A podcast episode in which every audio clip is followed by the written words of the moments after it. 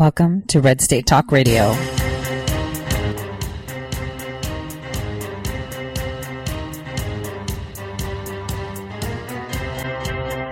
You're listening to Tori Says for the next hour. I'll be your host, Tori.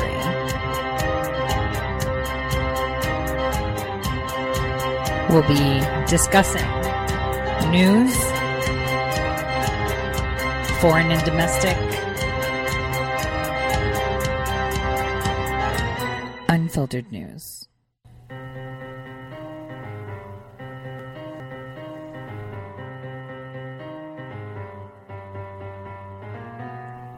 Real news.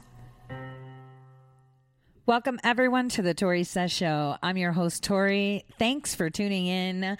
Today is April 24th, 2019, and there is a lot going on. And it, there's a lot going on that I've been talking about for months and weeks. It was two weeks ago on this show that I told you that the president is going to be invited to the United Kingdom for a state visit. It was actually in March, to be exact, on the day um, that President Trump was meeting with leaders from the Caribbean, Jamaica, Jamaica, Haiti, and El Salvador. But and I told you that the queen is going to have a state visit with the carriages the the whole 9 yards for him. And that was that was timed because of the Brexit and the no deal Brexit. I'll get into that a little bit more detail later. Um, today, we're going to talk about the Tamil Tigers. People forget people really forget. You think the comment Easter worshippers was just uh, you know, just kind of a slip of a tongue or wrong. It was purposeful. And we'll talk about the Tamil Tigers. We'll also talk about um, what is coming forward, the cannibalism that we're seeing within the Democratic Party word on the street is is that last week and i have not been able to confirm this that nancy pelosi was actually arrested and questioned. Now i am still seeking to find the arrest records. It was out in california. Uh, you know obviously uh, the fbi is not going to tell you if there is the sealed there's a sealed indictment. So they're not really going to tell you what's going on. But the arrest record i should be able to track down if people are complying with Open Records Act requests. So that would make sense because now she's neck and neck with Maxine Waters about this impeachment. She's like, yo, maybe we need to take a step back, which shows that she's being compliant because she is in a lot of trouble. We talked about the tankers and the containers. So, uh, those of you that have um, been tuning in for a while know exactly what I'm talking about. And it's too detailed to get into, uh, but let's just say she got caught red handed. A lot of them did. We got a lot of Democrats red handed in the act, and it's all going to be coming forward. Now, one person we hadn't seen come out lately after the whole Jussie Smollett uh, event was Kamala Harris, but she had a town hall with CNN and um, Brian Stelter, who is advertising, by the way, that he needs a producer, uh, says that it was the highest rating of uh, town hall was to Kamala Harris, who said that she would allow felons to vote. And then, you know, obviously 24 hours later, she changed her mind. But remember, their ratings are lower than mine. So that doesn't say much for their town hall. Now, I think I should start with what the president said.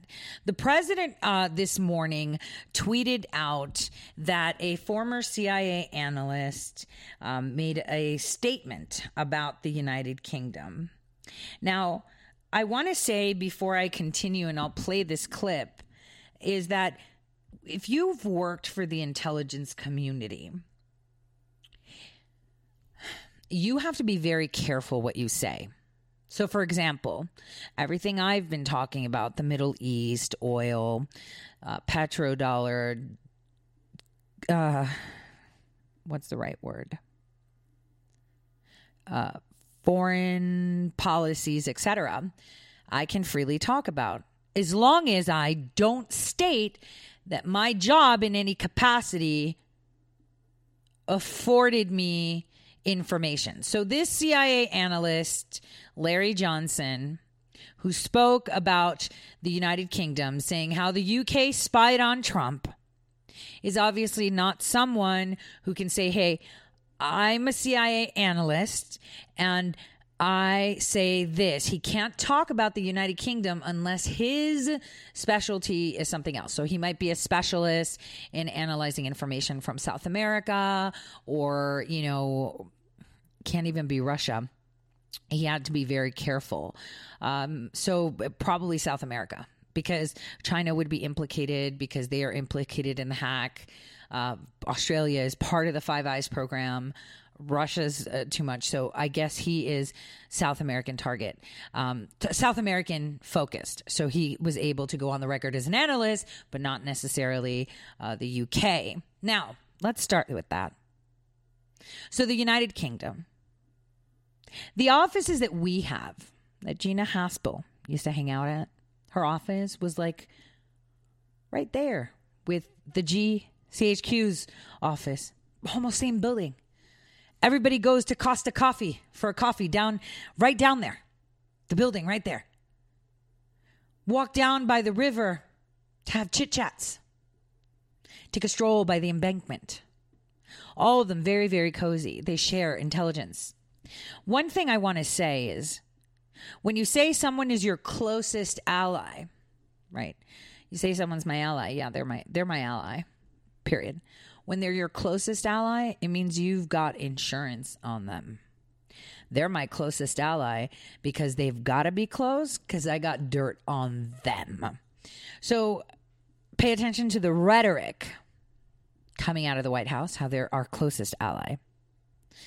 Before I play this clip, well, actually, let me play it so you guys can listen to it to uh, yourself, and, um, and then we can discuss this. On this side of the ocean, uh, who are at the highest levels in the U.S. intelligence community as sort of an agreement to collect and share information and do it in a way that would not necessarily attract undue attention, but would provide a documentary record that could be then used to justify targeting Donald Trump. Just as the Trump administration took office, a senior official in the Obama Pentagon had an unguarded moment on MSNBC. I had a fear that somehow that information would disappear with the senior people who left. So it would be hidden away in the bureaucracy. Um, that the Trump folks, if they found out how we knew what we knew about their the staff, the Trump staff dealing with Russians, that they would try to compromise those sources and methods. We know that specifically from a former Department of Defense official under Obama named Evelyn Farkas. She admitted to it. Johnson said in the beginning the British were simply curious about Donald Trump as he became a serious candidate for president. The British did this in part, I'm given to understand by people who were familiar with what was up, is that they were concerned about Trump's policies on NATO and Syria, and they, they wanted to make sure that they could start understanding what he was up to. One clear example of the UK surveillance was the monitoring of Trump campaign volunteer George Papadopoulos, he said. How did George Papadopoulos come to the attention of both law enforcement and intelligence sources? And when you look at his story, you begin to realize his first communications from UK to the United States, they were emails. So maybe, and one or two phone calls, if I recall correctly. Well, those were intercepted.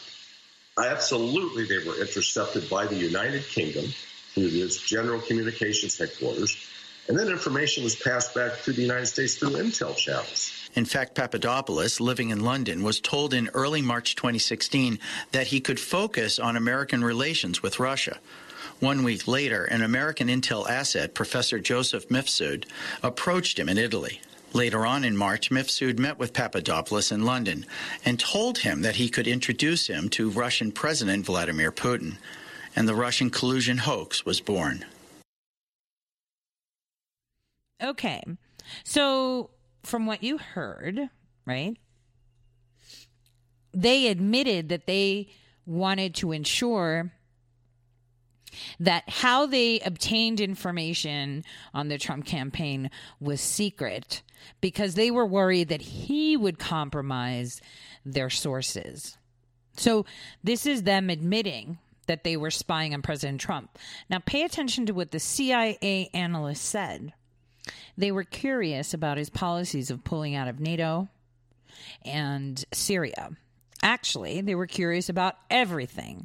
They were curious about the fact that he wants to bring back the gold standard. They were curious about the fact that he's going to push this Iran facade. There's no nuclear deal, guys. this is a money laundering scam. Iran is under was under the control of the cabal and they were the hub feeding oil, black gold to the rest of the world. And through them are all the pipelines that network into the Middle East and siphon it. This is why tensions with Saudi Arabia and surrounding Arab nations exist because they've literally sold their minerals to the globalists. They were afraid, and they should be. And like you said, General Communications Headquarters, GCHQ, like I said, that is where the CIA has their offices too. So you have to understand that they admit the United Kingdom was curious. What do you mean you're curious? How did you intercept communications with George Papadopoulos? Are you spying up? And now they're passing the buck that that communicate those communications were not taken through the upstream in the United States, but they were what done through the United Kingdom. So was George Papadopoulos's rights violated? They are skewing the story. They're blaming everybody and their mother, except for saying, you know what? She had a win. We were going to win at all costs, and we did everything we could to make sure we win. And we're still doing everything we could until we win. They just haven't realized that the war's been over and it's kind of like that incessant you know girlfriend or boyfriend it's over we broke up but yet they're still like oh i hope we can get back together and they stalk you and send you texts and whatnot right um, those they're still hopeful that something can come out of this but like farkas said they were concerned that their sources were going to be compromised what does that mean that means that the Trump administration would go and find out who hired them, who paid them, and why. And so, ergo, the Obama administration is in a lot of trouble. I mean, think about it. He did everything. He orchestrated it. He authorized it. He allowed it to happen. And yet we have his vice president running for president. How does he run when he was involved in one of the biggest scandals ever? The biggest presidentially led coup to a nation. But guys, this is uh, this is horrendous. If Biden runs, all of us should be out there saying, You were compliant. You assisted in spying. You, you, you. Get rid of him. He has he shouldn't even be running. I don't know why no one's looking at him. It's not like the vice president sits there with the thumb up his butt. I mean, Pence did. Pence is in a lot of trouble. I still haven't heard a Trump Pence ticket, and I'm pretty happy about that. He was in that room. He was part of that group. Yeah, let's get rid of Trump. You make me president. He was in that group, the Wired chit chat group, all of that. He was there. I want to see a Trump Flynn ticket. That's what I want to see. Now, let me shift to something that people don't talk about because this warrants conversation. It's important that we discuss it and understand the whole what's going on. So, first of all, I have many times referred to the IMF, the International Monetary Fund, as the biggest bully on the planet. So, you guys understand there's always got to be a positive and a negative for things to work. Well, the Federal Reserve pushes out fiat currency, right? Creates currency, manipulates currency, injects cash, and works with capital, right? As they see fit, how they want to manipulate the economy. The IMF, on the other hand, has its own currency, and that currency is debt. The debt of a nation, um, you know, increases or decreases the value of the debt currency. It's literally the opposite of what the Federal Reserve does. It causes negative money, loans.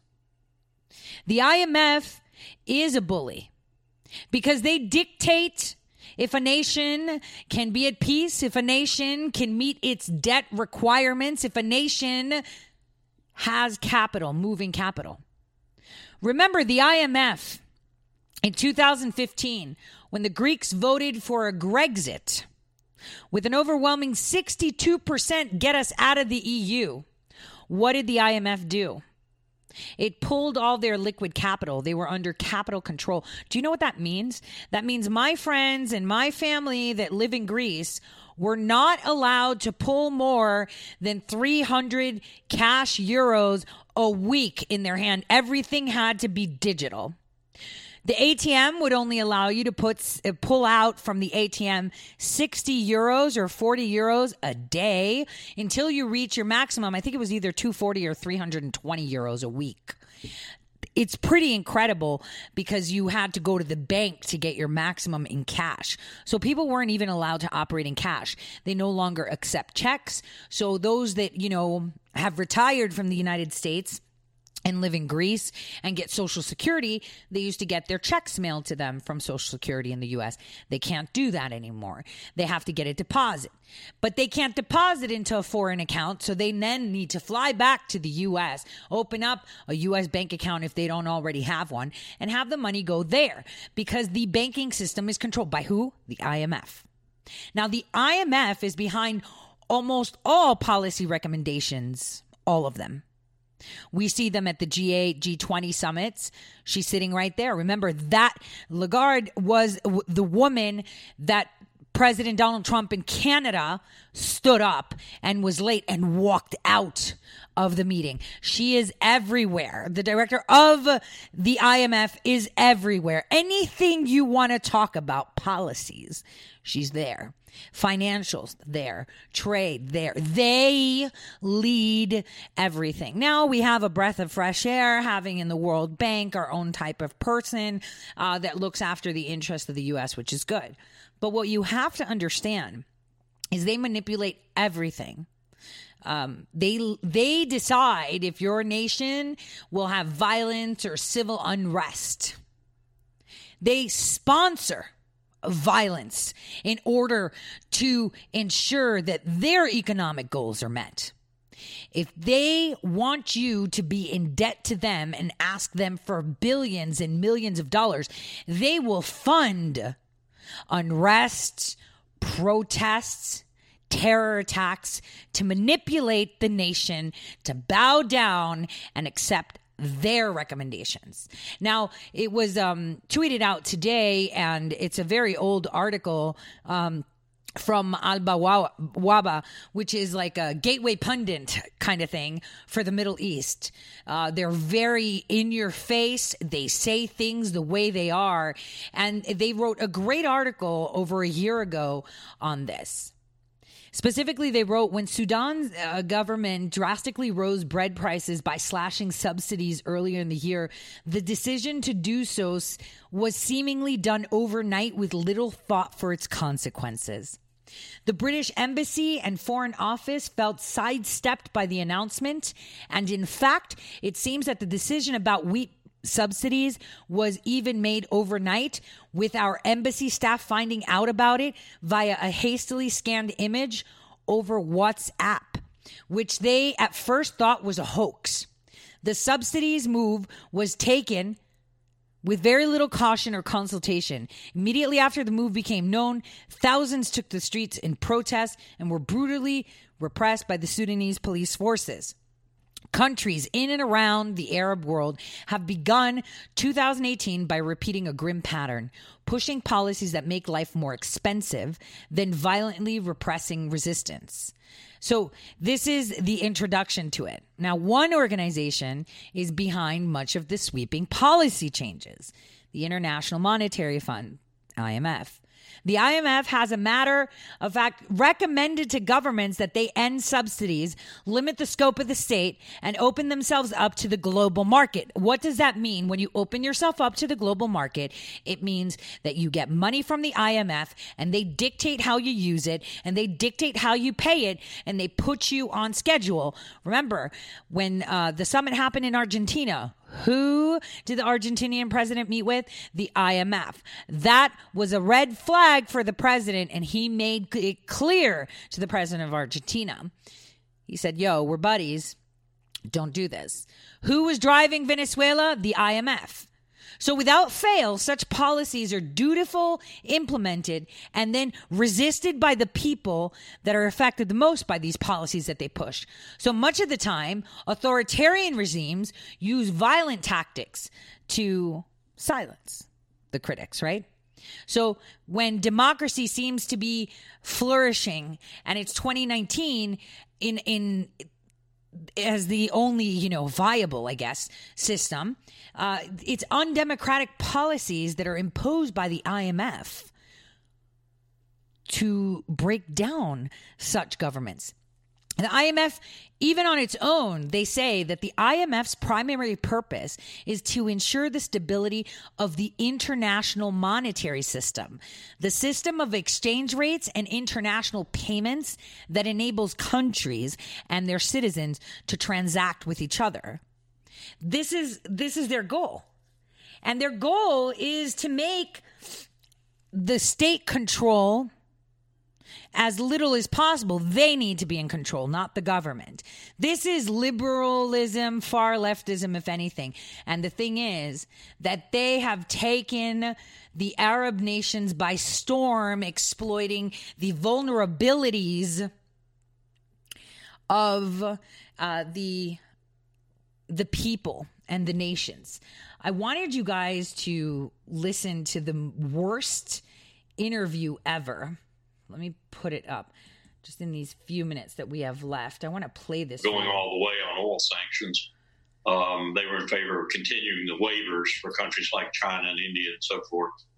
Um, so that means Bolton's won. That's an ominous victory in my mind. To zero, going to zero across the board. We will continue to enforce sanctions and monitor compliance. Any nation or entity interacting with Iran should do its diligence and err on the side of caution. The Give me a second, guys. I'm trying to find the right one.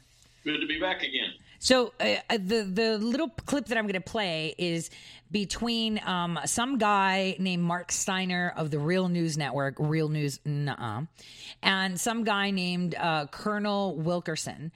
And so they analyze the whole waivers with Iran, which I'll get into in the second hour as well when Scott Adams joins me.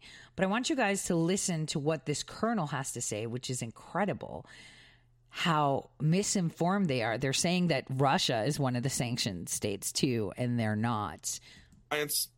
Any nation or entity interacting with Iran should do its diligence and err on the side of caution. That's Pompeo. The risks are simply not going to be worth the benefits. We've made our demands very clear to the Ayatollah and his cronies.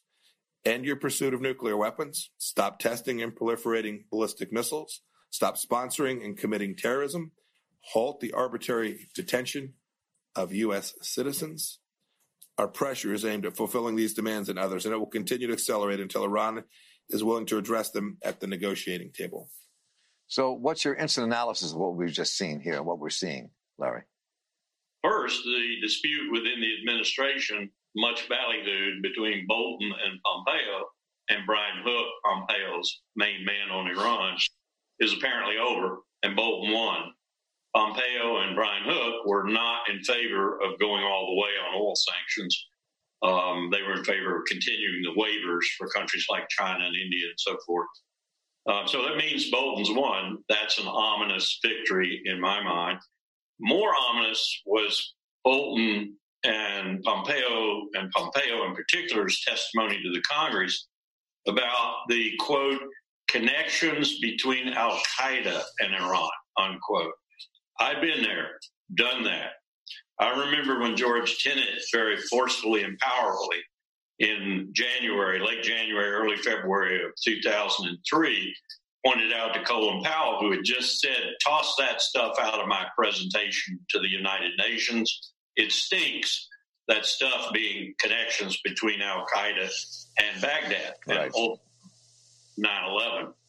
Um, Pompeo essentially said to Rand Paul in questioning in the Senate and elsewhere that there were connections between Al so here we have someone uh, claiming, this colonel is claiming that Bolton won and Pompeo and Brian Hook were not in favor of these sanctions. So yesterday and the day before yesterday, I talked a little bit about Iran. Uh, when we come back right after this break, I want to, you guys to listen to what he says and see how false information is perpetuated. India has already said that they've complied. They're starting new trade agreements uh, with Russia and new agreements with Saudi Arabia. So, like I said, there's eight not five countries that were sanctioned. And by name, quickly, it is Japan, China, India, South Korea, Turkey, Greece, Italy, and Taiwan. But for some reason, Taiwan, Italy, and Greece are not being discussed, even though the president is discussing with them. I'll see you guys shortly.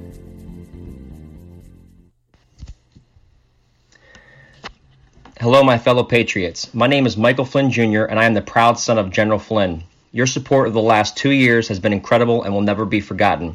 If you'd like to continue supporting General Flynn, you can donate to our Legal Defense Fund. Any donation is welcome. To donate, go to www.mikeflynndefensefund.org. Thank you, and God bless America.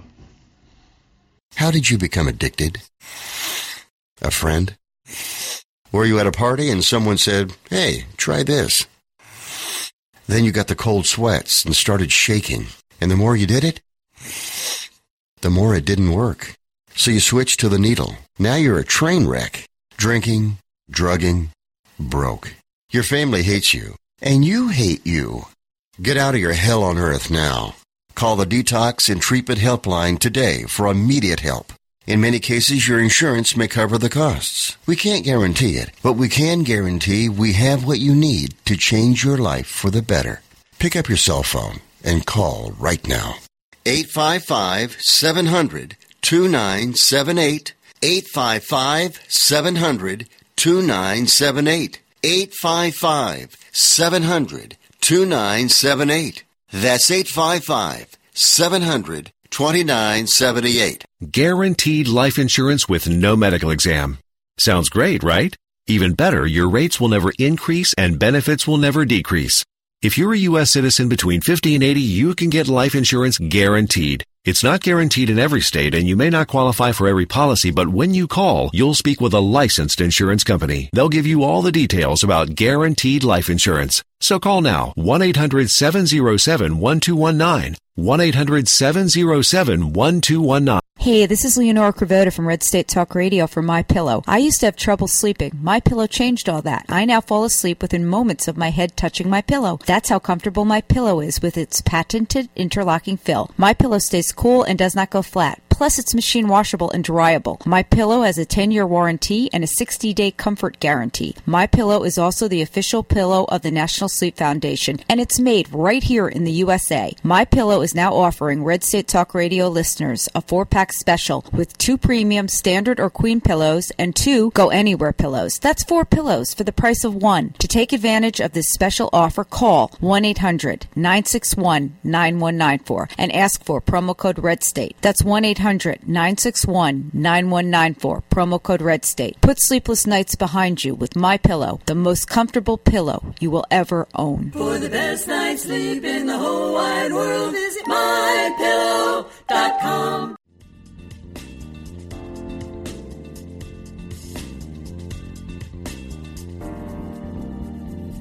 Welcome back, everyone. So, uh, welcome back to the Tori Says Show. I'm just going to continue to point this out because this will feed into the Tamil Tigers. Something that no one has talked about. Everyone has forgotten the close and tight relationship with between Hillary Clinton as then Secretary of State and Barack Hussein Obama then as president. In addition, I will tell you that there is literally a criminal case currently in the United States for the former former Tamil Tiger go between Sri Lankan that was unsealed just this December that passed. So a few months ago, the document was unsealed, and I um I have it and I'm going to be discussing it. It's about tax evasion. But before we get into that, just listen to what this colonel says. This is how you can tell who's on the America First side and who's not. Because they're painting a picture right now of what is going on in Iran favorable to that of the European Union. Because remember, Turkey already said that they're not going to comply and they're going to continue to buy oil from Iran and they have to. 75 to 80% of the oil that Turkey has its in, in its possession to distribute to Asia and Europe and the majority goes to Europe, they're highly dependent on Turkey. Almost um 100%. They used to be dependent on Russia, but, you know, sanctions. So now they're buying it all from Turkey, and Turkey does get some oil from Russia, but they've stopped working with them now. So they're only getting their oil from Iran. And the same pipeline that feeds into Turkey from Iran is the one that feeds in uh, Qatar, goes to Iran, and then from, uh, oh, from Yemen, it goes to Qatar, and then it goes to. Um, Iran and then it goes to Turkey. And then obviously the hot mess that we're having in Oman, which is them building pipelines uh, to link up to the pipeline to Yemen, which is one pipeline Oman, Yemen, Qatar, Iran. Turkey, and in the end, the purchasers are the European Union. So the bottom line is we are starving out all the enemies. We are telling them you either stop cleaning money and using them geographically. Iran and Turkey are right there. They have access to the African, European, and Asian continent and also have access to Australia by water and to North and South America by water. They are geographically like if you see it on a map they have access to all of this they are like at the at the belly button of the planet where from that position you can send ships everywhere. Anyway, so the bottom line is we've been pushing hard. We've done the sanctions. We told them you got 180 days to figure out where you're going to buy oil. We've already indicted and sentenced and fined two huge banks. One was Standard Charter Bank, right? Billions and billions of dollars for evading long-standing US sanctioned policies on Iran because they were all fake. They were all faux show. So take a listen to what this guy says. Al Qaeda in Iran and implied that those connections gave the president the right to go to war with Iran without having to go to the Congress of the United States. In other words, the original AUMF authorization for the use of military force issued after 9 11 pertain some 17, 18 years later to Iran. So what he's saying is is that President Trump is going to war, he can declare war on Iran, bypassing Congress because Pompeo said that they're linked to Al Qaeda, but they are. Here's how they are because it was very clear from the indictments, the sentencing, and the fines. They've been money laundering for Iran right? And this is why in a court of law they were found guilty because they're giving money to terrorist groups such as Hamas, such as Hezbollah, such as Al Qaeda, Al Nusra, we've got Al Shabaab. They are funding everything. This is why Iran is the washing machine for this money. So this guy is talking complete rubbish and trying to say the president wants to pick a war with Iran, and this is why he's doing it. He's not going to blow Iran up. We are not sending troops to Iran. Iran be, will be neutralized without one speck of not one American bullet flying. Not one. Because Iran is just a country that has establishment persons in place that Peter Strzok's daddy put in place with who? Brennan back in the 70s. Like people have a short term memory. And this colonel, I hope he's not, uh, like, seriously, let me not see him in person to say, you are establishment. This is why you are has been and not a is been. That doesn't make sense. I'm just really pissed. Take a listen to why I'm really, really angry. But and that's really scary in itself. I mean, the, the most people who who know this arena and know that area, I mean, the contradiction of saying Iran and Al Qaeda are one or working with one another just on its face doesn't make any sense. That's nonsense, just as it was with Saddam Hussein, we all know now. Uh, but it was a very powerful thing for Colin Powell to tell the UN Security Council, and even more powerful for him to tell the American people that. And that's what Trump and Bolton and Pompeo now are trying to duplicate another specious case for war. So, do you think, speaking of that, are we inching our way towards war with Iran, or do you think this, this what which these sanctions are actually in lieu of war? I mean, what do you, what do you think the dynamic is here? I don't think Trump wants war, but I know John Bolton does. So I have to imagine that there's going to be a come to Jesus meeting or some such resolution with Donald Trump if Bolton persists in wanting to use military force and Donald Trump doesn't. Now, on the side of all of this is Trump's new partner in crime, Bibi Netanyahu. We don't know what Bibi promised Donald Trump when Donald Trump weighed in on Bibi's election.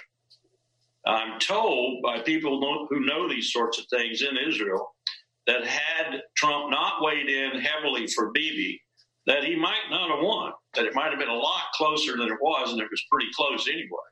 So I don't know what Bibi promised Trump in return. It might be that he conducts whatever military operation is conducted with respect to Iran. So, you know, anything's possible here with these two characters.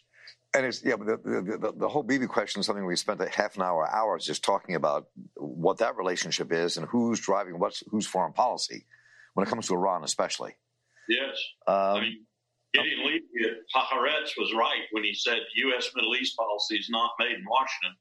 It's made, he said, Tel Aviv, but now he would say Jerusalem. So let me ask you this other question. So how can the United States just unilaterally impose international sanctions? I thought that's something the Security Council had to do and people are writing this as a violation of international law. So, from your perch when you were the Secretary of State and now, I mean, how does that play into all this? I think it plays very dangerously. We are becoming, through our manipulation of the SWIFT system and other means in the world for financial transactions, a pariah in the world, very much despised and even hated in the world, and increasingly by our own friends and allies like Germany, France, Britain, and so forth. This manipulation of this system that we largely set up for tracking terrorist monies and so forth has been turned into a very sophisticated weapon. It's economic warfare in anybody's book.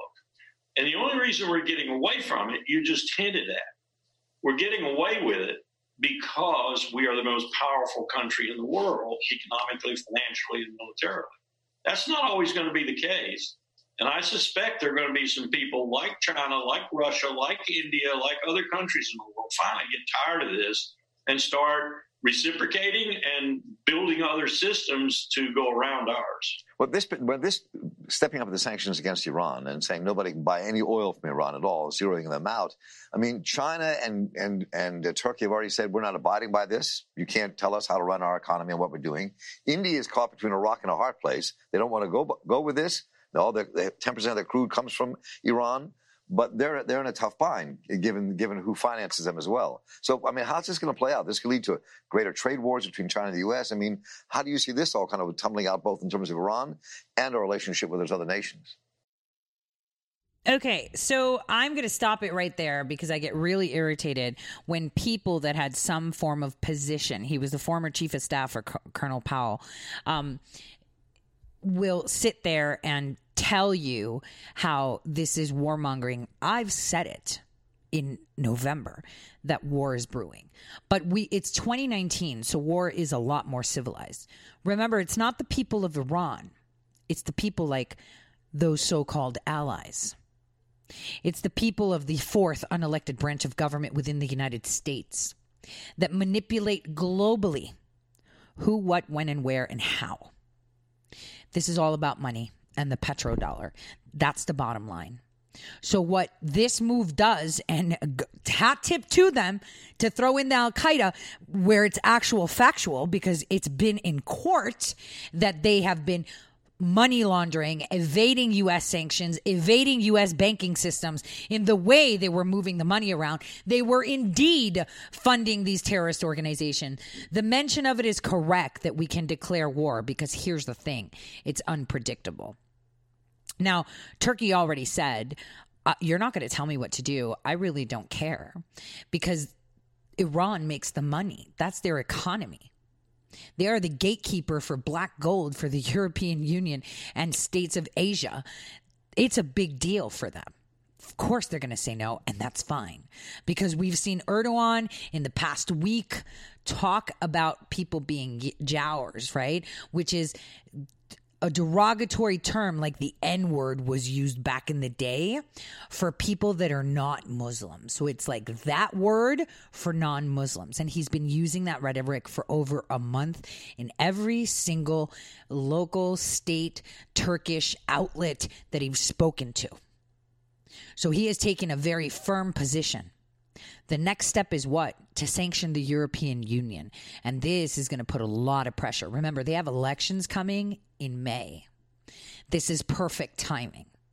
Because here is where the United States says, You've all come out and told the people that Iran is a nuclear threat. You've created a deal with Iran for this nuclear supposed threat. Now you're um, anti Semitic, you're against Israel, you're saying they're teaming up. And no wonder Israel is the only nation in the Middle East that doesn't have an Islamic influence, that have their own nukes and seek their independence. And they do so from a power of strength, which is money. We know Jews have a lot of money. So everybody hates them. It's kind of like hating people for having that expensive handbag you don't have. The European Union, as of May 2nd, the minute Turkey has not found alternate because we know China's already working on the whole Venezuela aspect because they invested 5 billion dollars. They put a lot of money into Venezuela before this this storm happened there that we helped usher along to free Venezuela. And we have already, and Guaido has already said that he will honor the contracts they have for oil and mineral rights uh, that China has invested in Venezuela. So these, Venezuela is battling it out on a personal level, and China is looking to get oil elsewhere. It's Turkey that is putting their foot down. And this is what's going to happen. May 2nd comes along. May 2nd, May 3rd, we will have sanctions on Turkey. So that means those allies we have will be sanctioned for buying oil from Turkey. So they will either do one of the two remove the sanctions they have on Russia and start buying it from Russia because they've got a direct pipeline from Russia to the Ukraine that circumvents Turkey so Putin becomes rich, which then, you know, the mainstream media and all these clowns are going to say, look, President Trump did this to make Putin rich. This is what they're going to spin it as look, he's such friends with Putin that now we only can buy our stuff from Putin. It's all President Trump's fault because they're friends. And that's not the case. The case is we need to shut it down in Iran. We need to let the people revolt because they will have no money. And we need to pe- let the people take over Iran and make Tehran great again. It used to be so awesome with markets and carpets and nightlife. It was awesome. Now it's not awesome. So that will be coming shortly. May 2nd is right around the corner. Now let's get to the Tamil Tigers. Come on, guys. Tamil Tigers. So the Tamil Tigers, first let me start to say, let me introduce you to some dude. Okay. His name is um and I'm to try to pronounce it because they always have like these. It's Jaliya Wickramasuriya. So he uh, let me tell you a little bit about him. So he was uh, he's from Sri Lanka. He um, is first cousin, cousins with Mahinda Rajapaksa, who was president of Sri Lanka between 2005 and 2015. Colonel Prasanna Wickramasuriya, same last name as him, um, is his younger brother and is and is the brother-in-law of Colonel Lafir. Uh, so that's him. Now, after his cousin was elected president of Sri Lanka, uh, was appointed consul general for the Democratic Socialist Republic of Sri Lanka in LA. So he was like uh, the ambassador for them. So he was there from 2005 to 2008. In August 2008, he was appointed by President Rajapaksa as ambassador of the Democratic Socialist Republic of Sri Lanka to the United States and Mexico. So uh, it was at this time that. Um, uh, an investigation uh, began into him for tax evasion, and that the U.S. government requested that uh, Sri Lanka recalls him as ambassador. So this happened around 2008, um, but then it all went away. It went all went away, and suddenly uh, in July 2014, he was recalled and he was replaced by some person named Asela Weerakoon. Um, and uh, you know he was like the interim guy until Kariyawasam was appointed as the permanent ambassador. So what happened was is they found um, they arrested him on uh, hear this out listen to the date they arrested him on November 17th 2016 when he tried to flee the country from his airport because he was allegedly um, responsible for receiving 332,000 US dollars um, when he was a Sri Lankan ambassador. And the courts um, remanded him, and uh, you know the money was supposedly used to purchase house in the U.S. for his daughter. So this was done. Now there was an open warrant issued for him in 2018, um, and this has allowed him um, you know to to get caught. So the department of justice indicted him following this fbi investigation. And you know uh, they've asked uh, for him to come out. He had diplomatic immunity uh, during his tenure. So that's being challenged. But here's the thing. The indictment has something to do with something else. So the tamil tigers right they are rebels, right? They were always in the shadows. Um, and most of them were, you know, lawyers, uh, tax agents, police, military, and they are the ones that are revolting all the time. So they are trying to take back their country because it's a socialist republic. It's really, really oppressive. So it is it was actually fueled by the Obama administration. In um in 2010, the ambassador then of the U.S. was meeting with a lot of members in Congress. Uh, one of them was Glenn Thompson. He's a Republican from Tennessee. Um, you know, Senator uh, Landrieu, uh, Democrat from Louisiana, uh, met with Hillary Clinton, Secretary of State, Republican. Um, uh, Driehaus from Pennsylvania, tons of them. So the meetings focused on the economy of Sri Lanka and positive developments and its conflict that they have with the liberation or the Tamil Tigers, as they call. And so they were discussing Sri Lanka's, um, you know, plan and the lessons they learned in regards to um, resettling displaced persons after, you know, huge attacks and waves of attacks. So there was a huge kind of um, wave of support. He even went on the record and said that state secretary, the Secretary of State Clinton, um, has um, stated that internal commissions like the uh, Lessons Learned and Reconciliation Commission uh, played an important role during periods of conflict. Now, what we need to understand is that Secretary Clinton offered a lot of support for Sri Lanka's effort to rebuild, um, you know, after their 25 year struggle against terrorism. Okay. She said that to the new ambassador because the previous ambassador that was there was not playing footsie with them. So this is why they suddenly started investigating him. You get it? When Obama came in, they started investigating him. The thing is, the ambassador at the time uh, that she was speaking with is highly linked to the Tamil Tigers.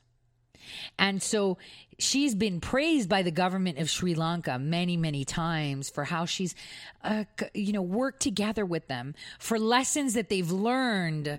They had this commission called the Lesson Learned and Reconciliation Commission to examine conduct at the conflict's conclusion. It never concluded. The Tamil Tigers are there and they're thriving. They've been funding them. It's just organizing them more correctly with US dollars, of course, and compliance and IMF lo- loans. So, um, they were discussing with Clinton back now we're talking 2009 how they're going to resettle 45,000 displaced people in the next 3 months. So they gave loans, they provided US humanitarian aid to Sri Lanka. So they were paying money to Sri Lanka. And uh, Secretary then Clinton said, "Oh, we're giving humanitarian assistance, but we're moving beyond the just repair of the schools. We're helping with infrastructure and creating jobs." Huh. I'm telling you, this Easter worshipers thing was a big non coincidence. This is exactly how it happened. Sri Lanka was positioned in a way so it can pivot Asia pivot Asia. Think back to after Hillary Clinton lost their election. Where did all the swamp creatures go?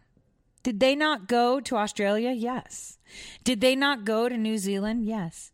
They went to India, Sri Lanka, and Pakistan, correct?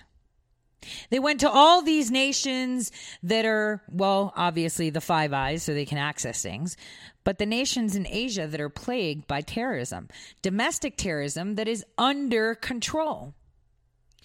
The minister at the time, back in 2013, had said that the Sri Lankan government had implicit faith in the Indian central government that it would continue to maintain close ties with them despite the current situation with the Tamil Tigers. This is because the Tamil Tigers are well connected with India and Pakistan as well. People don't seem to understand that because no one explains it to them. So that's why I'm telling you this.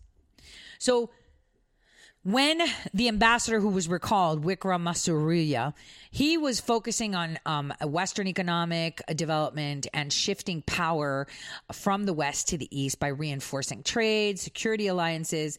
And he um, even asked Obama foreign policy um, to pivot to Asia, to make it America's Pacific century. And he was shot down. Obama said, no, this isn't happening. You're not getting your time. We don't need the Pacific. We don't need you guys. You need us. And this is why they started investigating him. This is why they made it stick. You think this money came out of nowhere? So he gets a bribe to do what? Probably give someone a job. This happens all the time. Not saying that it's right, but it happens all the time. What people need to understand is that this US and Asia pivot that was requested so that they can develop and advance just the way India has advanced, because Obama did what Hillary Clinton said.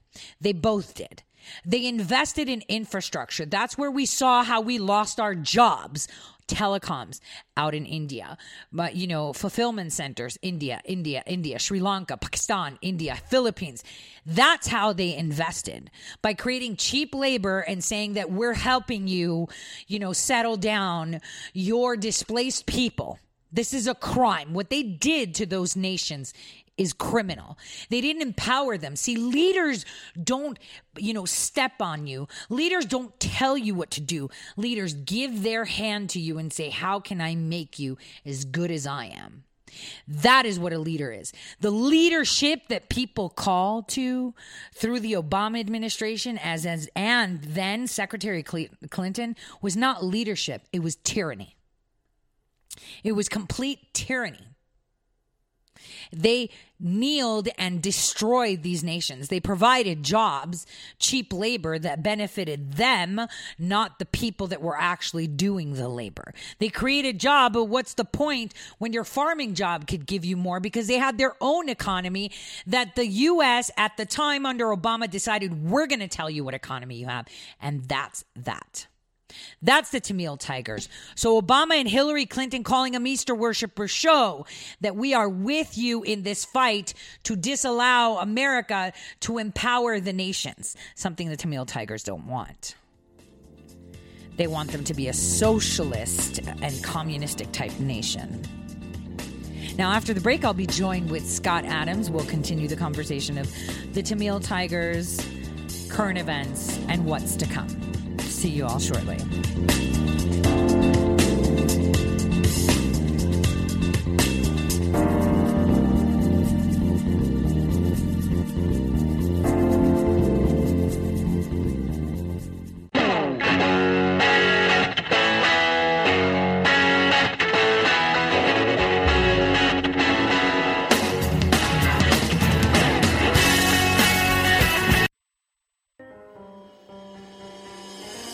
Welcome to Red State Talk Radio.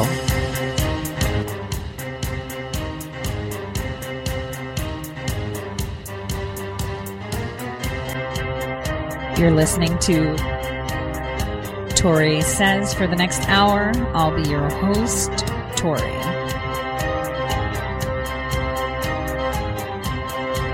We'll be discussing news, foreign and domestic, unfiltered news.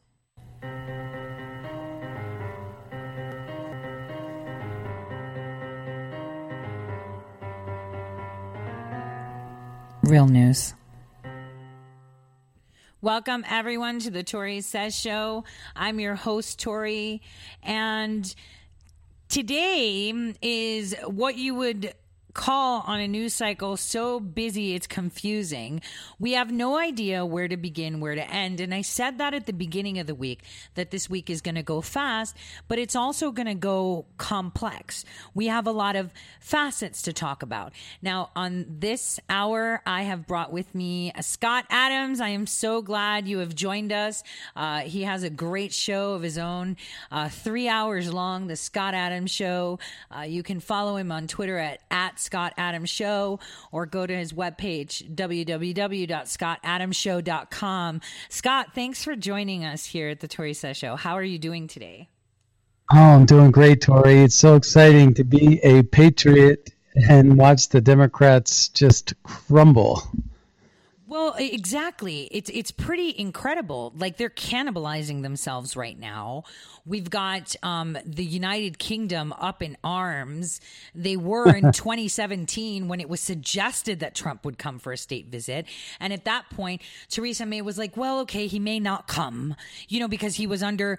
They already knew that they were going to start this whole Russia probe, right? Because they were in on it.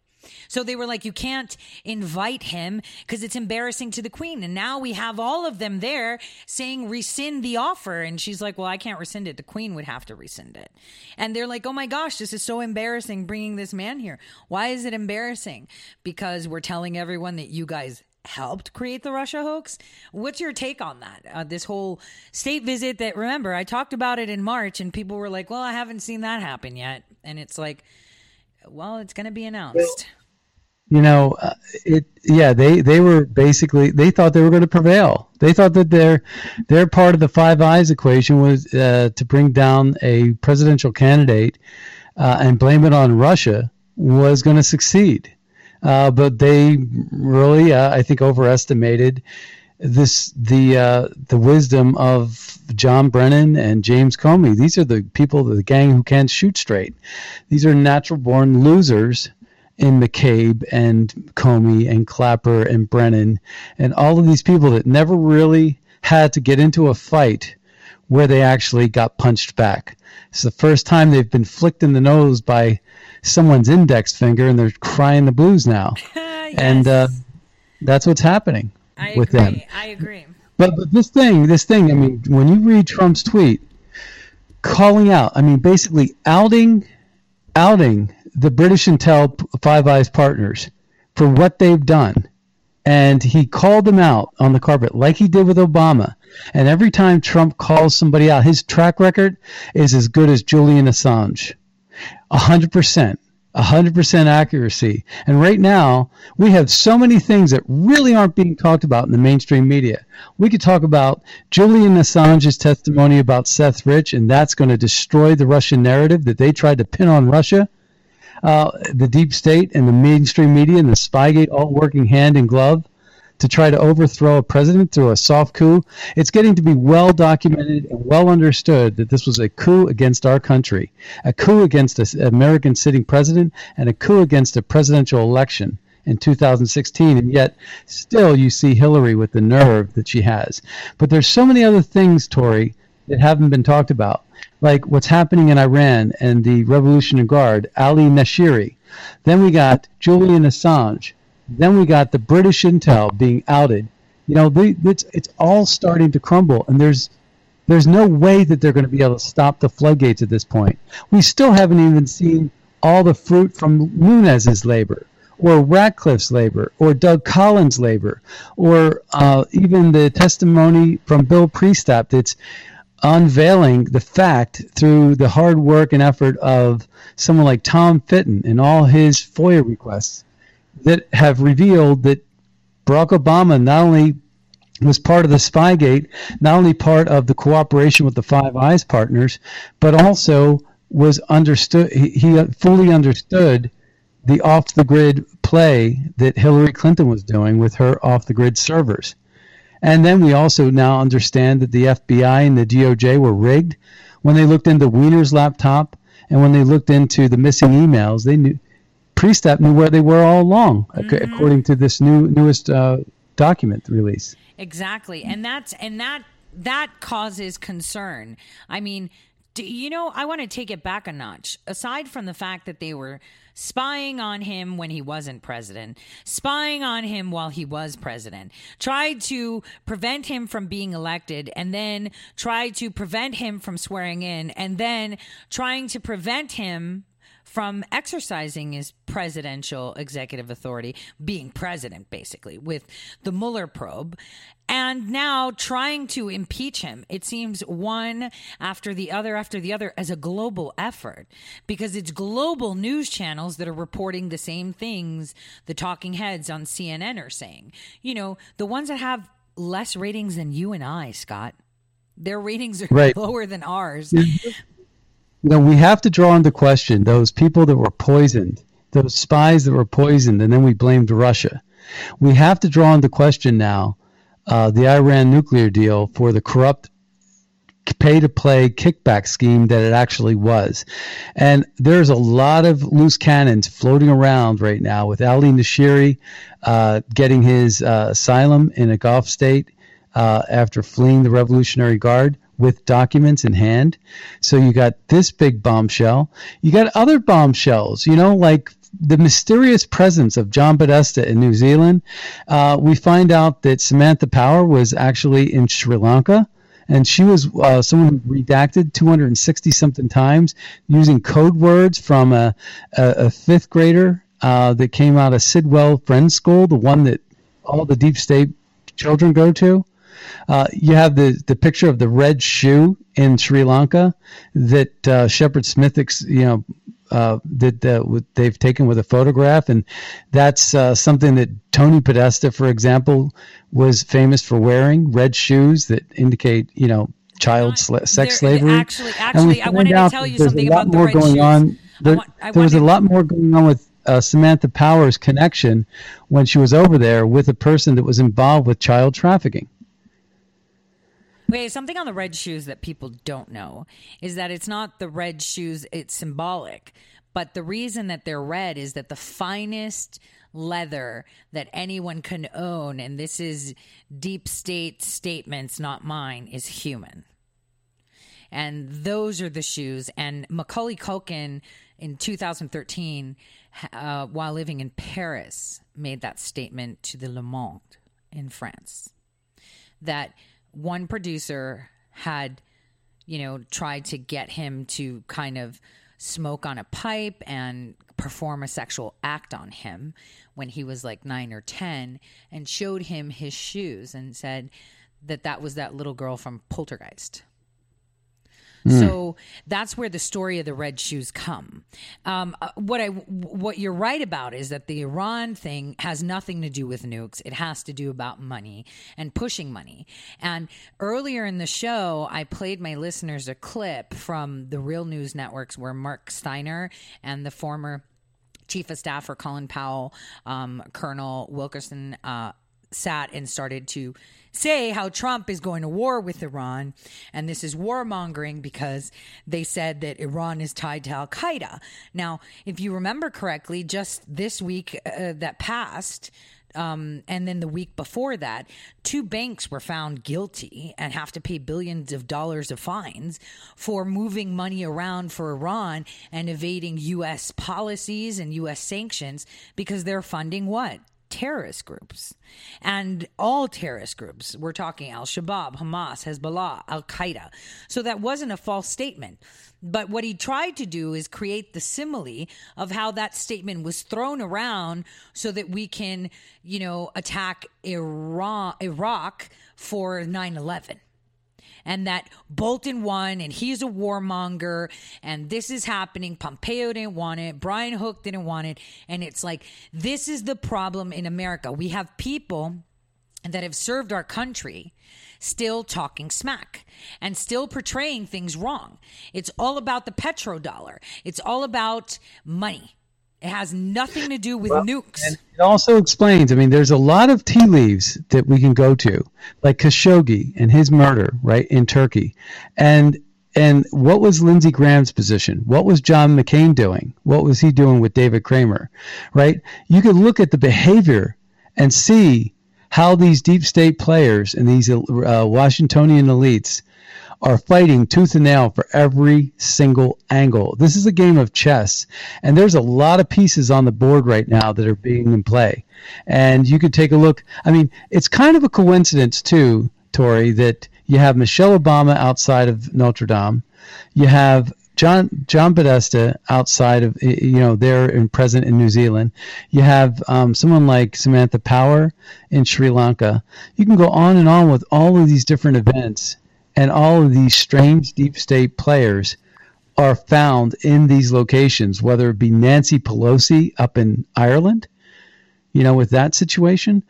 There's so many different things that are happening that are just really strange, really odd, that, that require a little bit more examination. Um, but also, uh, a lot of the key players, a lot of the key ingredients to taking down a lot of these big factions. Remember uh, when um, Robert Mueller indicted 12 Russians, he was trying to say it's Russians that did it. It wasn't Hillary that did it. It wasn't. Uh, it wasn't um, Obama that did it. It wasn't Obama. It was, it was the Russians. Russians. that did. It. Why do they want to blame the Russians? Because the Russians will never see a courtroom. They'll never have to actually prove their prosecution. They'll never, never ever have to be held accountable for their indictments. But they'll get credit for them, and that's what the mainstream media did. The mainstream media was trying to force Trump to saying, "Surely you know that the Russians meddled in our elections." And it was just just the other day when Time 100 interviewed Jared Kushner, and he said, "Well, to the extent that you think that $160,000 in Facebook ads can actually sway an election." Because we were spending $160,000 every three hours. I don't think it would have had an impact. And that was the extent of the Russian involvement is what he was saying. So when Hillary Clinton says we still need to look into it further and that Trump ought to be indicted, this is just par for the course, more hot air rhetoric coming out of this thing. But they want to blame the Russians because they know that they're never going to they're never going to have to prove their prosecution case. And they could just say, well, the Russians did it and hang the noose around the Russians' neck. They tried to do that with the British intel by poisoning the uh, the spies, and then we had to sanction the Russians as a, as a reaction to that. Uh, and they were trying to pour, pour cold water on the Helsinki meeting by doing the 12 Russian indictments. So they've been trying every step of the way, and now we're starting to see more and more revelations about what Lindsey Graham's reactions are to these things and what John McCain you know his involvement is as we learn more and more about what his role was and then you got this bill priestap testimony and a whole host of other things well, you remember uh, there's a lot of information that's coming out, and you know the, the the killer to the whole thing. And just to wrap this up, is this is if Julian Assange comes out of the woodwork like we just programmed him to, you know, by using the Ecuadorian uh, leverage that we had, and getting him to, to come to the United States, if he spells out exactly what was going on with Seth Rich, it's going to be game over, game set match for the Russian collusion delusion. Then we can look at the uranium one, which is what the Russian keys have. Then we could look at the Iran nuclear deal, which is the biggest heist in the history of mankind $150 billion in a robbery. Well, That's what that was. Well, look, the bottom line is to be exposed to. I want to go back to what you said. So we have to look at what roles were with the Khashoggi deal, but even before that, you know how you're saying they're always popping up in places. You remember before John McCain died, he was hopping around the planet. Remember? Yeah. He was in Hanoi. He was in Sri Lanka. for a while. Yeah. He was in New Zealand. He was in Europe. And then suddenly he died. He fell off the radar and he died. So, you know, the McCain was key. And see, um, what I was saying earlier in the hour is we're seeing that Biden is coming out now and he wants to run. And it's like, how is he running when the administration that he worked for, where he was the second man in line, was part of this coup? You can't run like that, Scott. You can't run, you know, when your pants are full of shiff, right? Because it stinks. Hello, so- Hunter Biden. Right, right. So Biden wants to run. You know what we're going to see? We're going to see Republicans support him. We're going to see people that are long-standing old guard Republicans support him. We're going to see Short and who isn't. It's all about exactly. who isn't short, who is not. Exactly. And we're seeing a lot of Republicans now saying, oh, well, who cares about Hillary Clinton anymore? Let's move on. No, we're not moving on. And what you've been describing, uh, you know, is exactly what I've been saying. They're trying to drive our foreign policy from Khashoggi. Turkey sponsored the advertising, Turkey put it all over the place. Everyone was saying how bad Saudi Arabia is. We need to not have relations. The media tried to tell the president who to have relations with and who not to. And they even accelerated that, where in Argentina, you saw Putin and the crown prince of Saudi Arabia high fiving because they already knew the plan. The plan is we're going to stop the uh, uh, the the harassment of the Iranian people, not the regime that Peter Strzok's daddy and Brennan helped put into place in the 70s. The people. Liberate them. Get rid of this facade, this shell, this wannabe enemy that may or may not have nukes and that's a problem because since they're the Remember, money they're It's, and it's the little things. Remember, you pointed this out to me actually, and that was when you know little Emma- Emmanuel Macron uh, was coming like hat in hand and acting like you know he was basically Yeah, they you took know that video down. Solomon's bitch, right? And you had this situation where this interaction where it was like the guy wearing the pants in a relationship with Solomon, and M- Macron looked like some small dude. Yeah, in that he was like, "You're not when they were in listening to me." Yeah, he was like, "You're not listening to me." He's like, "Oh yeah, sure, I'm listening to you," and he was kind of like laughing. They took that video down. That showed that everybody knows what's coming. And the problems, the, the thing about Iran is, is that ever since that regime was instated in the late 70s, right, that everyone promoted, everyone bowed down to. You know, we're talking all the McCains and establishment Republicans, the Lindsey Grahams. They all f- come from the same boat. McCain and Graham are on the same boat. Okay. McCain's obviously in the one in hell right now, but, you know, McCain's still alive uh, uh, through Lindsey Graham. Well, Here's the deal. We don't know if Iran has nukes or not. We don't know anything about Iran. We can't trust the intel we have there because they're all working. I think we're going to trust it a little bit more now that we have Ali Nashiri uh, claiming us, uh, requesting asylum from the uh, with the United States. Yeah, but you know, I don't know if I can take that because if he was claiming asylum, right, and he was actually defecting from Iran and he was claiming asylum, no one would know about it.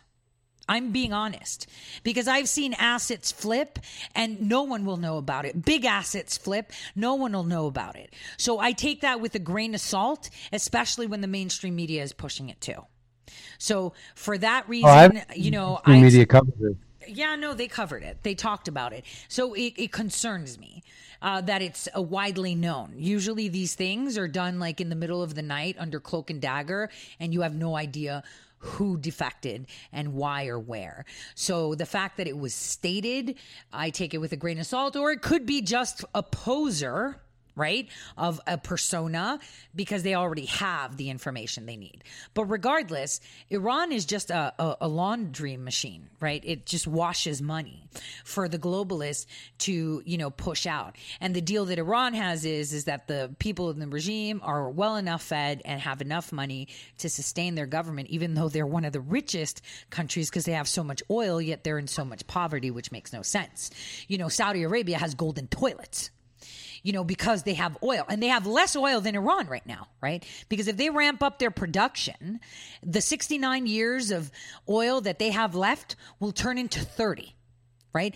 Their their their meal ticket is expiring in 30 years if they ramp up the oil you know the oil pumping right?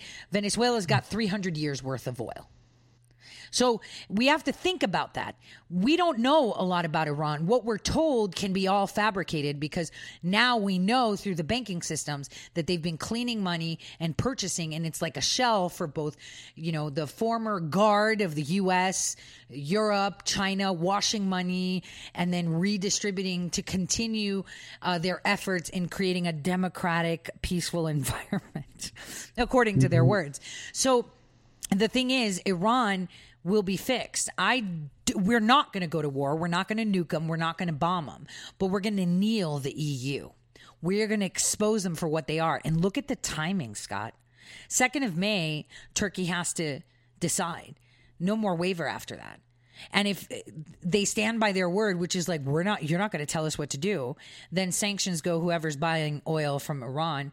We're no longer uh, uh, from Turkey. We're no longer well, working with you. right. Too for China because as the world markets comply, see, keep in mind, we have Malpass now, the new leader of the World Bank. The World Bank is, can, can control sanctions, can enforce sanctions in a way that the Chinese corrupt leader of the World Bank wouldn't have. They were show, showing favorable loan lending uh, lending to uh, China as a development nation. Uh, that's no longer in ex- in play, and there is a lot of potential pushback against China. China could end up really. Uh, at the short end of the stick, as the world markets start to reemerge uh, in this new playing field, this new landscape that Trump has put into play, where America is getting a bigger piece of the sl- slice of the pie, and that the uh, our European partners and other players in the world are, you know, have re- we've renegotiated with them with bilateral trade, uh, and there's just more opportunities for the United States for us to take, and China, especially with the new developments in Iran and the waivers and you know the sanctions they're not abiding by the sanctions china is not and so they'll they'll find themselves isolated from the world. No, they won't. And, they won't, Scott, because Japan is also on the chopping block, and so South Korea. And so it's a really sensitive. that Asian block, I yeah, get that. It is. It's a problem with this Asian block. That's the thing. So that is actually a concern, and I know it's going to be dealt with as trade wars with China. But um, you know, in the end, we have the European elections commencing in May. And if we impose sanctions against the European Union for buying oil from Turkey because it buys from Iran, it's going to be a problem and they can say that it's election meddling or the president working with Putin to make Russia rich because they can't buy oil from Iran. They have to get it from Russia through the pipeline that they've just finished uh, between Russia and the Ukraine. So this is a big deal like this isn't like, oh yeah, we're just putting sanctions. We have people coming out saying it's illegal, they can't do this, and it's like, what do you mean we can't do this? The sanctions have been in place for like 20 years. Are you kidding? And now we're actually enforcing them and not giving, you know, no shave chip waivers out. You know, we're waiving. Yeah, the rules apply to everyone except for you. You what? No, they either apply or they don't. You're either with us or you're against us. That's the way it is, and it's a hard line, and people don't like it, and it's gonna. I have one thing to read here where it says the Iranian economy read Uh, read the mullahs, not the people. Depend on oil revenues. Their top customers are ROK, China, Japan, and India. India and ROK are going to zero out purchases. I believe Japan will also. Then it says this this will leave China as a sole importer of Iranian oil and facing massive U.S. sanctions for doing so while China is already trying to avoid massive tariffs due to unfair trade policies. China will be forced to make a decision import oil from the U.S. and OPEC instead, or face both tariffs, on its goods to the U.S. in addition to massive banking and economic sanctions for continuing to buy Iranian oil. That's the that's the choice.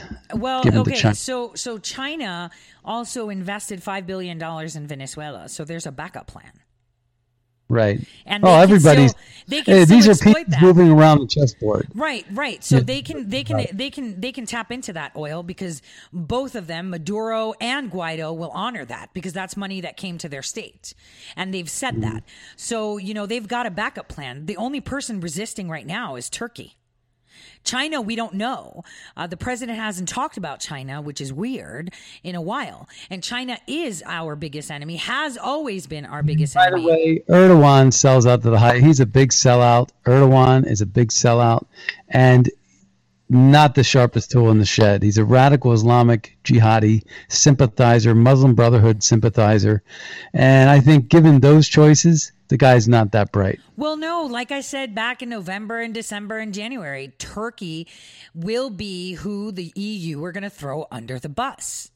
Turkey Right. is flexing their muscles because the EU's like, yeah, you stick it to them. You stand firm. We'll stand with you. Yeah, they'll stand with them, but look at the timing. They've got EU Right. elections going. This is where countries are begging to get out. This will be just an excuse. So this is Mhm. huge. The timing is huge. They- Yeah, but they were on the wrong side of Venezuela as well. Well- and uh, yeah, they could hang out with China and Venezuela all day long, but if they isolate themselves from the world and they get booted out of uh, NATO, despite the fact that they have an important s- plot of land that we can use, uh, but we're not going to. The conflict is the conflicts that are emerging are different today than they were 20, 20 30, 20, and 10 years ago in the Middle East. I agree. Let's listen to this short break here and continue the conversation right after this break.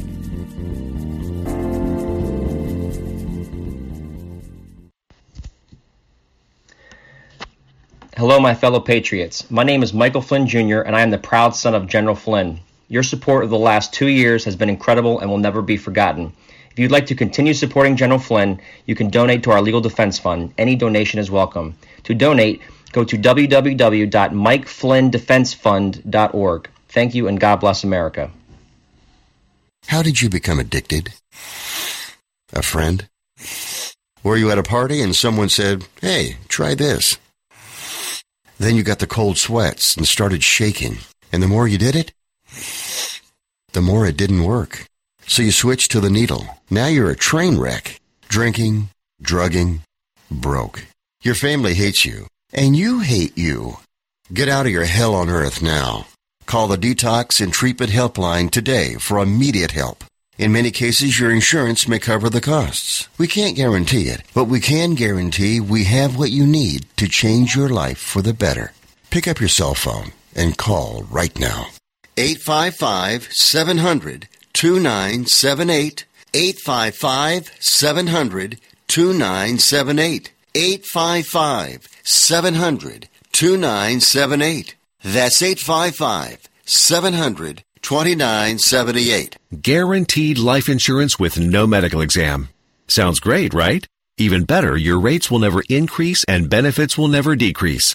If you're a U.S. citizen between 50 and 80, you can get life insurance guaranteed. It's not guaranteed in every state and you may not qualify for every policy, but when you call, you'll speak with a licensed insurance company. They'll give you all the details about guaranteed life insurance. So call now 1-800-707-1219. 1-800-707-1219. Hey, this is Leonora Cravota from Red State Talk Radio for My Pillow. I used to have trouble sleeping. My Pillow changed all that. I now fall asleep within moments of my head touching my pillow. That's how comfortable My Pillow is with its patented interlocking fill. My Pillow stays cool and does not go flat. Plus, it's machine washable and dryable. My Pillow has a 10-year warranty and a 60-day comfort guarantee. My Pillow is also the official pillow of the National Sleep Foundation, and it's made right here in the USA. My Pillow is now offering Red State Talk Radio listeners a four-pack special with two premium standard or queen pillows and two go anywhere pillows. That's four pillows for the price of one. To take advantage of this special offer, call 1-800-961-9194 and ask for promo code Red State. That's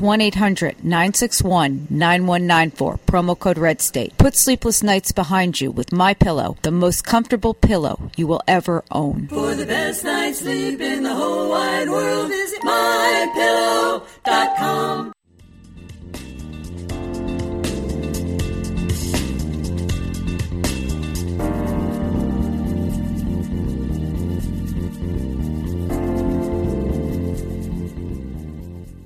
Welcome back to the Tori Says Show. I'm your host, Tori. Remember, you can always follow me on Gab and Twitter at Tori underscore says, and I'm always here on Red State Talk Radio, Monday through Friday, 12 to 2 p.m. Eastern Time. And you can join the Red State Talk Radio Facebook group. Um, it's open to the public. Just join. We share a lot of great content and have conversations. And uh, with me this hour, I have Scott Adams coming to us from the Scott Adams Show. Uh, you can follow him on Twitter at, at Scott, scottadamshow.com and go to his webpage, www.scottadamshow.com, so that you can get his shows uninterrupted with no commercials um, to listen to at your leisure. Scott, thank you again for joining us here at the Tori Says Show. Um, so, I wanted to kind of shift gears a little bit and talk about Dorsey going to see the president at the White House. What do you think that was all about?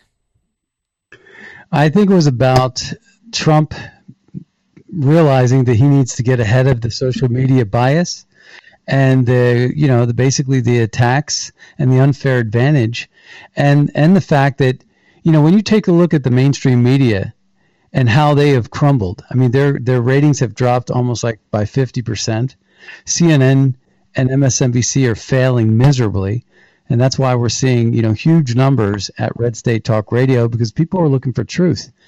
And you know so when you take a look at where people are getting their news, they're going out and becoming citizen journalists and digging deep and digging for information on their own. That means social media is going to play a major have a major impact on the 2020 election. I think Trump needs to he realizes that you know he's been he he skyrocketed from you know 4 million when he first started to about uh, about 50 million overnight. Like it was like almost like a million per week. It was like incredible how fast he was growing. And then he got to 50 million and now he's at what like 58 million over the last year. It was really really a challenge for him to grow. Now part of that is saturation, but the other part is he knows there are algorithms in place that are allowing bots to attack him relentlessly and to just basically treat him unfairly and I, I think that you got favorable bots helping out Obama's uh, you know uh, exchange, and Obama has nothing to offer. You look at Obama's tweets; they're pathetic, far and few in between, not entertaining at all, boring, and yet his numbers have been growing at a pace that's you know greater than even Trump's.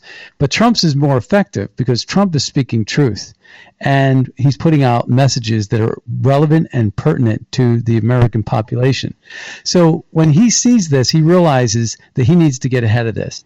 I think he was looking at some executive orders uh, that would actually spell big trouble for Jack Dorsey and was giving Jack Dorsey an opportunity to straighten it up or he'll straighten it up. And I think that's where Trump left it. I think Trump had papers on his desk. He had a lot of information. He had uh, Scavino, his social media guru there. He had um, a lot. He has a lot of really talented social media warriors uh, there. And I think he realized that he had some leverage there. I think Jack Dorsey realizes this guy's not playing. I make one more mistake and I continue on with this censorship and bias and I'm going to be my life is going to be miserable for the next two years. Well, let's not forget that Laura Loomer has actually filed a lawsuit against uh, Twitter and CAIR uh, for her removal and their collusion for the removal and the admittance of CAIR um, responding to her uh, lawsuit filing.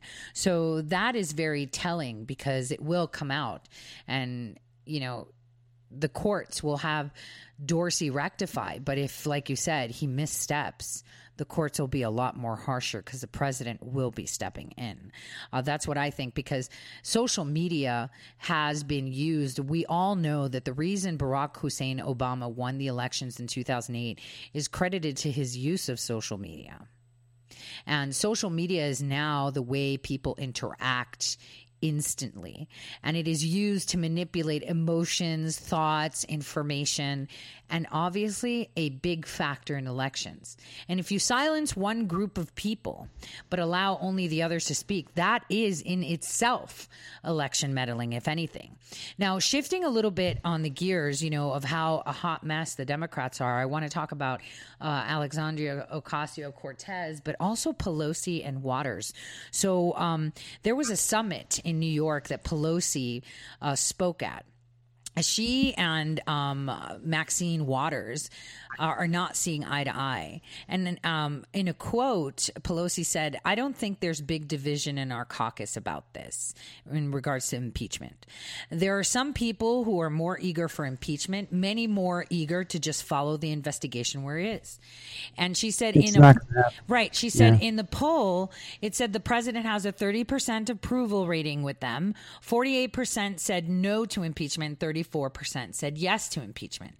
Now, Maxine Waters was tweeting up a storm yesterday saying 90% of the calls and mail I'm receiving in my office support impeachment of Trump, and so do I.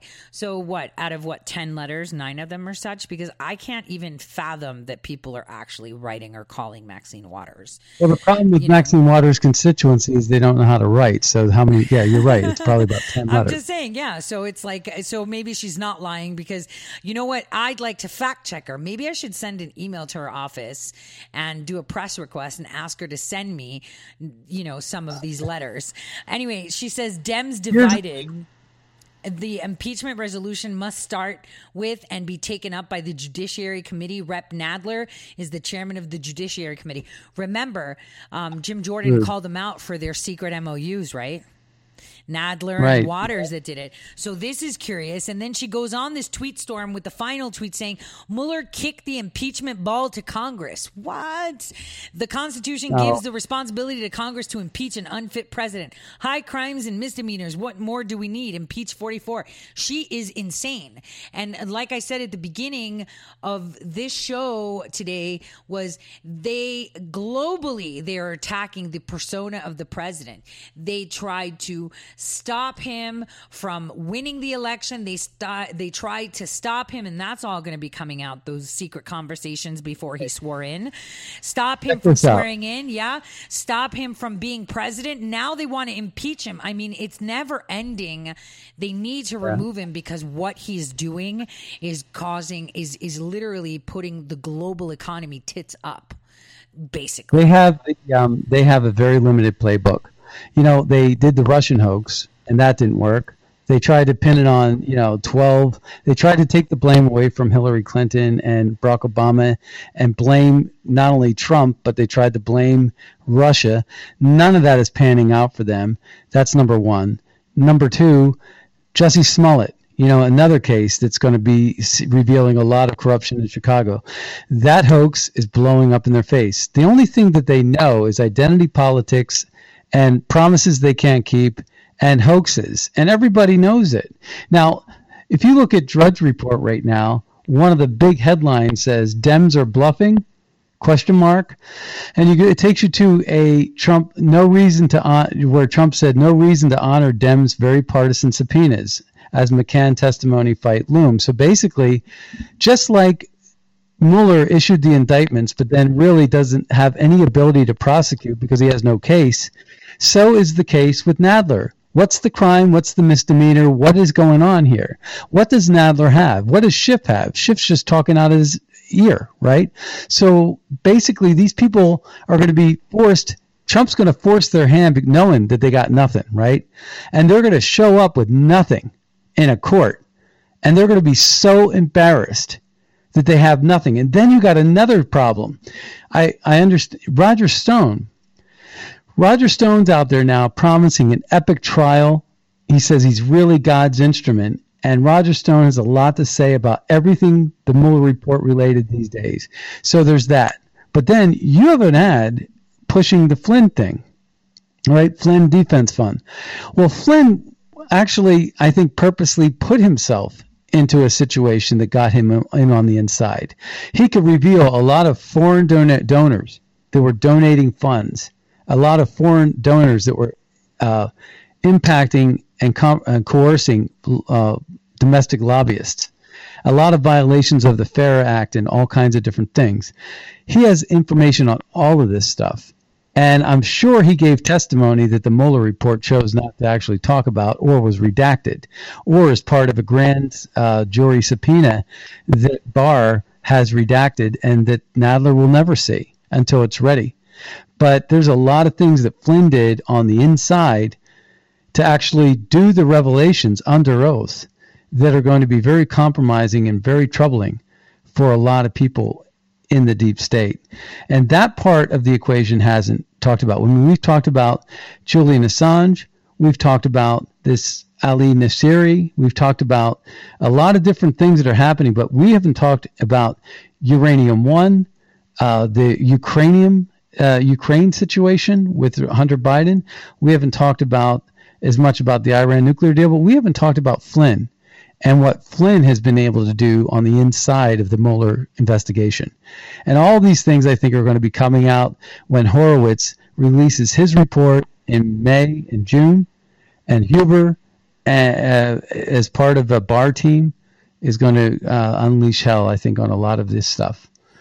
So you're not going to have any cooperation from President Trump, and they got nothing. That's the problem for them. Is they're bluffing, and they're going to be once again held accountable for their bluff. Just like Rachel Maddow, Rachel Maddow, when she had the IRS statement, she says, We're going to unveil it right here on public on television.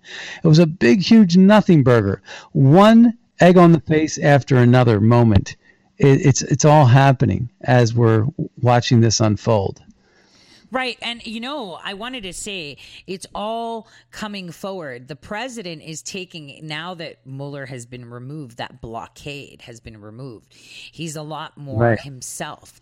And today we saw him just earlier throw full support to Alexandria Ocasio Cortez, something that Pelosi is probably losing her dentures over because she was making a statement in her town hall event um, saying that the VA is not broken.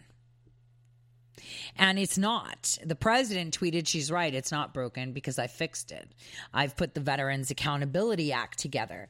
And she was referring to, you know, how they're trying to fix it. And we had Brigadier General Anthony Tata uh, come out, a bunch of establishment Republicans come out and trash her and say she's so this, she's so that. The brigadier even said she knows that currency in today's social media age is momentum, and she has to maintain a momentum of saying crazy and outlandish things. Um, he he said that um, you know there's a huge problem with the VA. It's not working. She neither cares or knows about the Veterans Administration, and that she makes a statement, please, pr- pretty much because it's her shtick. But she's right. The VA is no longer broken because President Trump said it's broken. He fixed it. He says it's not broken anymore. They'd fact check it. Ocasio Cortez says it's not broken. It's just that what they're trying to do is privatize it. That's what she was saying. She was saying they're trying to fix the VA for pharmaceutical companies. They're trying to fix the VA for insurance corporations. And ultimately, they're trying to fix the VA for a for profit healthcare industry that doesn't put people or veterans first. Because, you know, like we said, the health care is going to be addressed. And obviously, President Trump said that he's going to do it after 2020, right? So, the healthcare system that we're going to be putting is a for profit and possibly even excluding insurance companies altogether. So, what she was saying is that we're not getting Medicare for all, and this is how we're doing it, and it's not helping anyone. But she also made a true statement, which is the VA isn't broken. Why are we going to try to fix it? The only thing they're doing is altering its course to make it more um, favorable if they're going to go the pharmaceutical route to set it up for and for a for-profit healthcare system.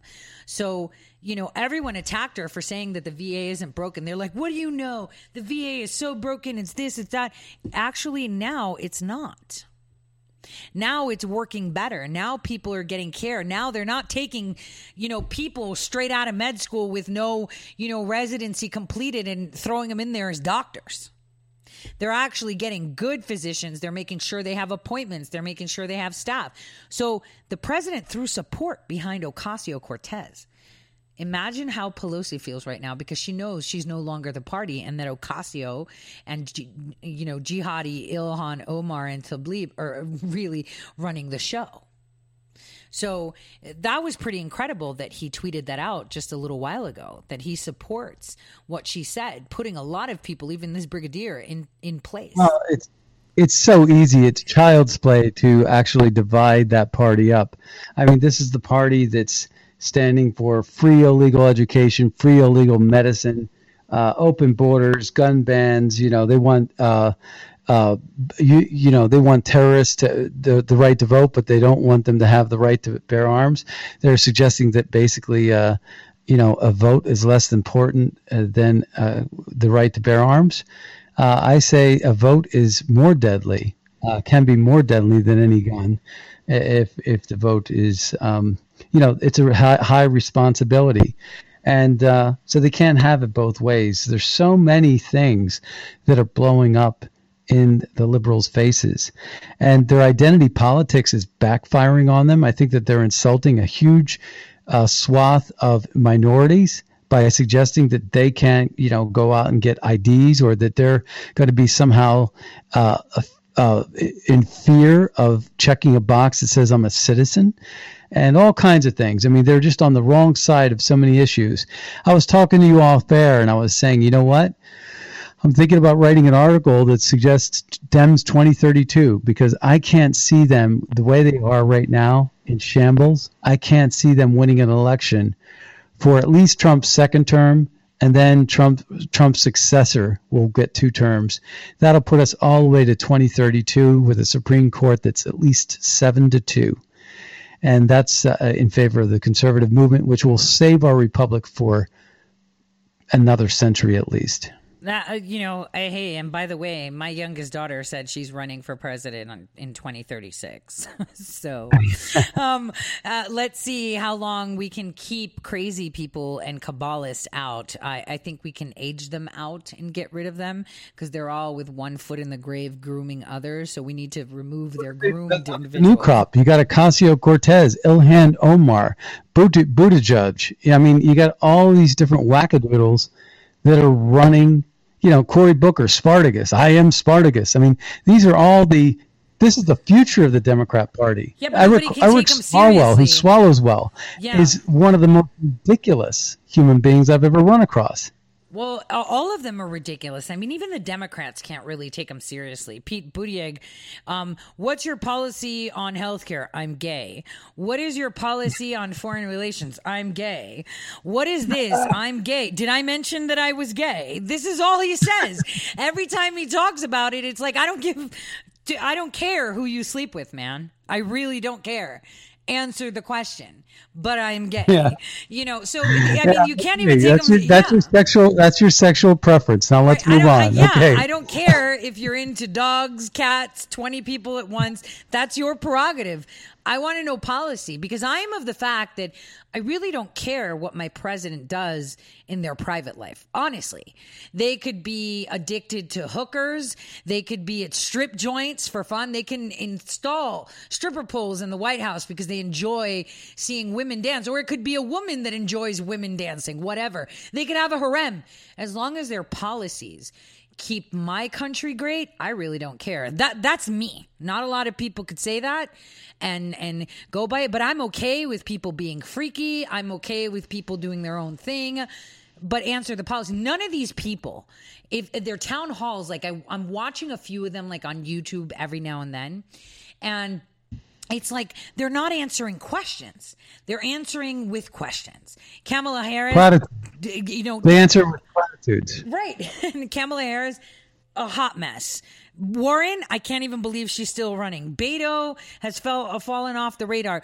We have Yang saying, oh my gosh, we have 34% of college graduates not getting jobs. That's because that 34% have degrees in like third, third wave feminism and, you know, um, gender studies. You know, this is why they're not employed. So just listen to me. I'm here to give you a thousand dollars a month because you deserve it.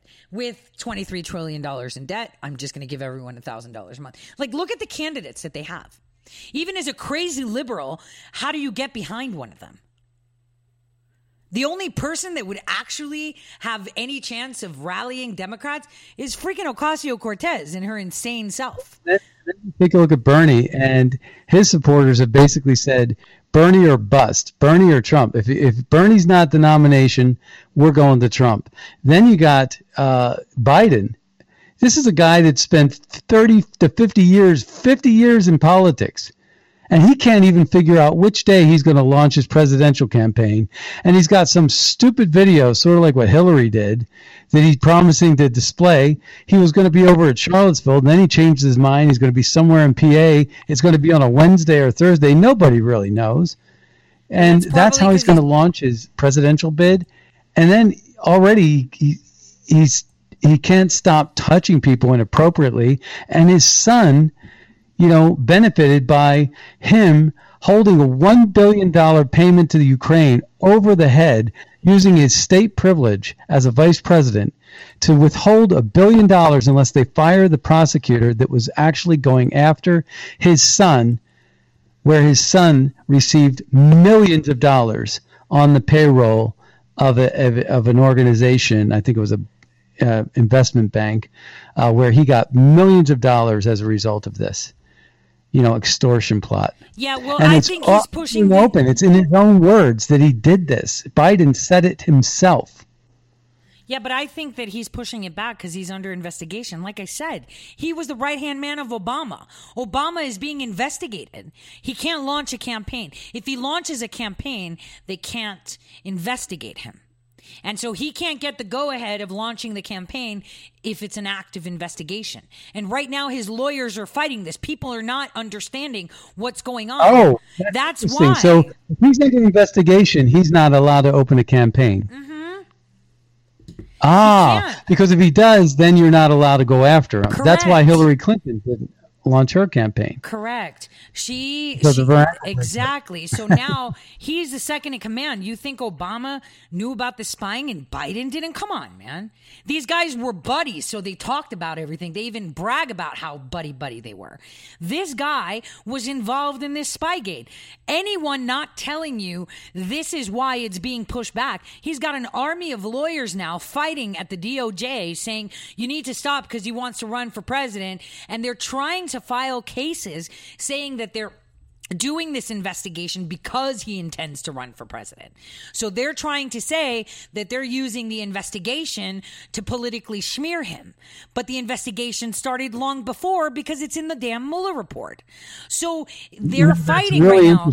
Tori. I never even put that together. Right, That's I've a been, good I- one. no, but I've been saying it. Right now, we've got paper wars. Lawyers are like, all right, we'll know by the 24th. All right, we'll know by then. We'll know by then. They won't know because they're going back and forth and they're losing in court.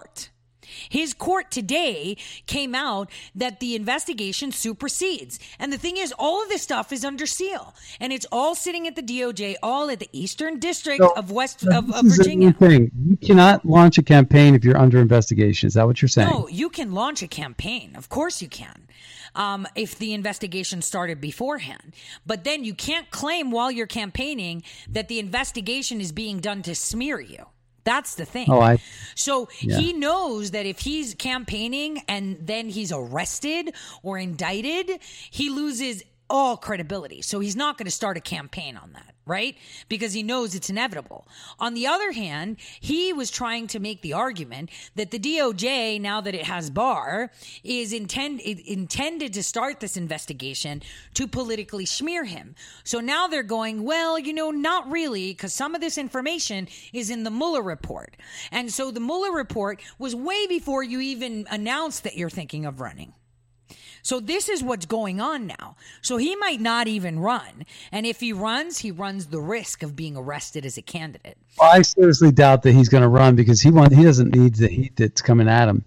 He's not even ready for it. I mean, he barely even breathed that he was going to run, and it blew up in his face.